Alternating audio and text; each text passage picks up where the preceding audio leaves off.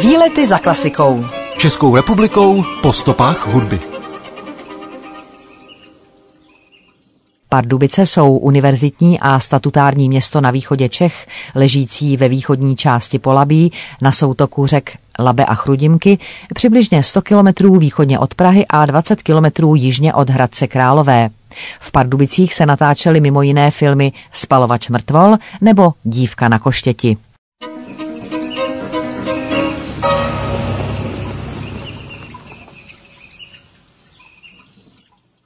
Pohádkovou filmovou komedii o mladé čarodějnici Saxaně, která se ze světa pohádek dostane do světa lidí, natočil v roce 1971 režisér Václav Vorlíček podle námětu a scénáře Hermíny Frankové a Miloše Macourka. Snímek plný filmových triků se natáčel v Pardubicích, především na základní škole Staňkova a v Praze. V roce 1972 byl film oceněn cenou filmového diváka na Filmovém festivalu mladých v Trutnově. Za zvláštní filmové efekty architekt Oldřich Bosák získal v roce 1973 na Mezinárodním katalánském filmovém festivalu Sitges cenu Medalla Sitges en Plata de Ley. Že je škola docela otrava, není nic nového, zvlášť když máte za chyby v kouzelnické terminologii zůstat 300 let po škole. A tak skřížené ruce ve výši očí a zaklínadlo přenesou čarodějnici Saxanu do světa lidí. Zde může ovšem zůstat pouhých 44 hodin, než se bude muset vrátit zpátky do pohádkové říše. Existuje jen jediný způsob, jak se tomu vyhnout. Odvar z babského ucha. Jak ho najít? Poradit by mohl lexikon kouzel, který ovšem ve špatných rukou dokáže natropit mnohé. Přičarovat s ním lze hravě hlodavčí chrup, oslí uši nebo proměnit učitelský sbor v králíky. O roli Saxany se ucházelo velké množství dívek a žen, mezi jinými i Milena Štajmaslová nebo Věra Špinarová, ale režiséru Vorlíčkovi se typově nejvíce líbila Petra Černoocká. Ta se ovšem neodvážila vyskočit z okna ve druhém patře školy a tak režisér musel rychle najít dablérku. Oslovil tedy přímo na ulici školačku, která se scénou problém neměla. Dostala od režiséra omluvenku do školy a scénu se skokem z okna natočila. Ve filmu Dívka na koštěti byla použita řada pro dnešní dobu už neobvyklých triků, protože v roce 1971 nepřipadaly v úvahu žádné počítačové technologie.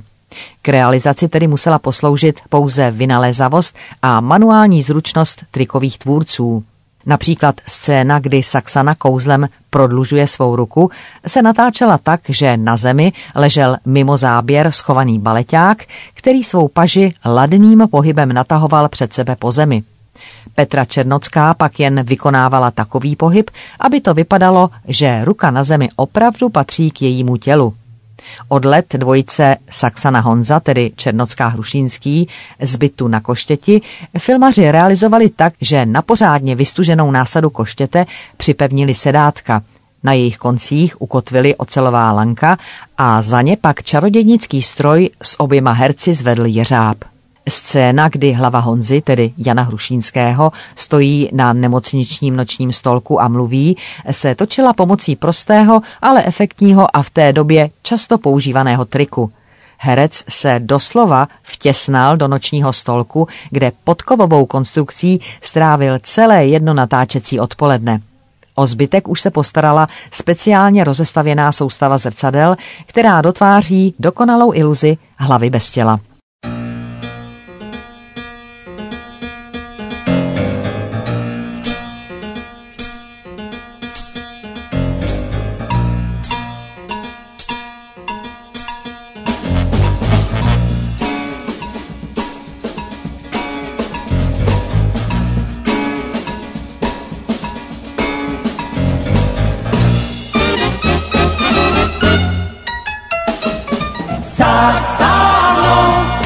Knihách vázaných kůži zapsáno.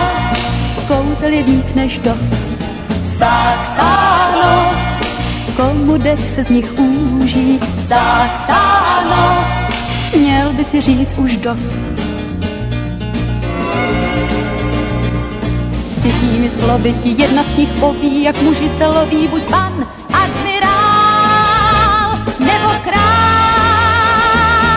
král. Vem oko sobí, pak dvě slzy vdovy, to svaž a dej covi, co byl a byl sám opodál.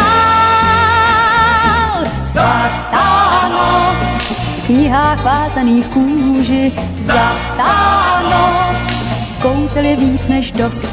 Zapsáno, komu dech se z nich úží, zapsáno, měl by si říct už dost. Se chvíli tiše a pak hledej spíše, kde veršem se píše, že tak bude sníh, loňský sníh. A kde se v Pardubicích natáčelo? Ve filmu je možné spatřit Zelenobranskou ulici vedoucí na Pernštínské náměstí, Sukovu třídu, Zborovské náměstí s kasárnami, Staňkovu ulici, kde je škola, kterou hlavní protagonisté navštěvují a odkud skáče Saxana z okna pro babské ucho. Děj se odehrává i na třídě míru v pozadí s dominantou Pardubic, Zelenou bránou a také na nedaleké Kunitické hoře. Filmaři si ovšem některá místa upravovali dle svých potřeb. Ku příkladu nemocnici si zahrála kasárna s několika drobnými dekoracemi. Rovněž kašnu, ze které Saxana vylézá, byste dnes ani nikdy jindy na Perštínském náměstí nenašli. Dekorace byla vyrobena na Barandově, umístěna na zmíněném náměstí a po natáčení odstraněna. Ovšem filmová škola byla školou skutečnou. Stále stojí a jmenuje se Základní škola Staňkova. Některé scény se ovšem realizovaly například i v okolí Berouna nebo v Praze. Pardubický kraj je ovšem pro filmaře velmi oblíbenou lokalitou. Přímo v Pardubicích se kromě dívky na koštěti natáčel i neobyčejně působivý spalovač mrtvol režiséra Juraje Herce se nezapomenutelným Rudolfem Hrušínským z roku 1968, či válečné drama Operace Silver z roku 2007 režiséra Jiřího Stracha.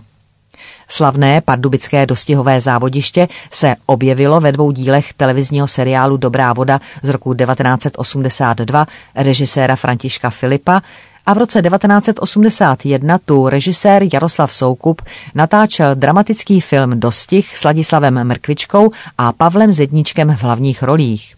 Na nedaleký plochodrážní stadion pak zavítali filmaři při natáčení komediálního filmu Stanislava Strnada Můj brácha má prima bráchu. Ve východočeském skanzenu Veselý kopec se pak natáčely scény pro televizní seriál Cirkus Humberto, pohádky Lotrando a Zubejda, Nesmrtelná teta či Sedmero krkavců.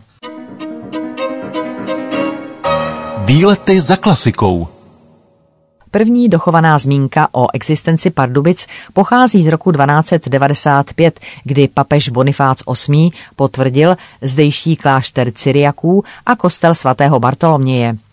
Prvním vlastníkem Pardubic byl na začátku 14. století Půta z Dubé.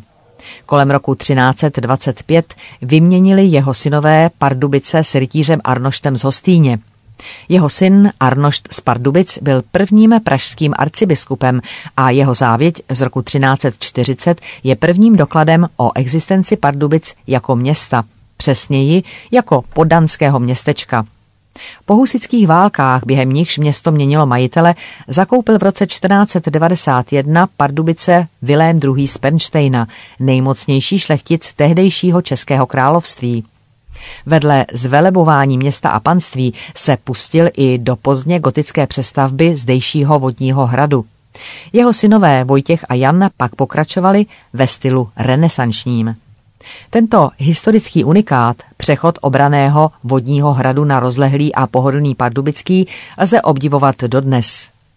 Bernsteinové se zasloužili i o celé historické městské jádro s renesančním náměstím, malebnými uličkami a dominantou Pardubic, zelenou bránou. Po slavné éře Pernštejnů, kteří zadlužené panství prodali v roce 1560 arciknížeti Maximiliánu II. Habsburskému, nastal úpadek a třicetiletá válka město ještě více zbídačila. Nový rozvoj města přišel až v polovině 19. století. 20. srpna 1845 přijel do Pardubic první vlak severní státní dráhy z Olomouce do Prahy. Ve druhé polovině století byly z města postupně rozvětveny další železniční tratě. Vznikly průmyslové podniky a došlo k rozvoji kultury i sportu. 5. listopadu 1874 se poprvé běžel světoznámý dostih Velká Pardubická. Nutno též připomenout, že Pardubice se staly kolébkou českého letectví, když 13. května roku 1911 uskutečnil inženýr Jan Kašpar první dálkový let z Pardubic do Velké Chuchle u Prahy, kde přistál na dostihovém závodišti. V Pardubicích jsou čtyři divadla. Největším a nejstarším je Východočeské divadlo.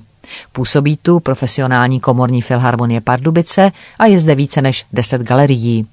V zámku sídlí Východočeské muzeum s řadou expozic.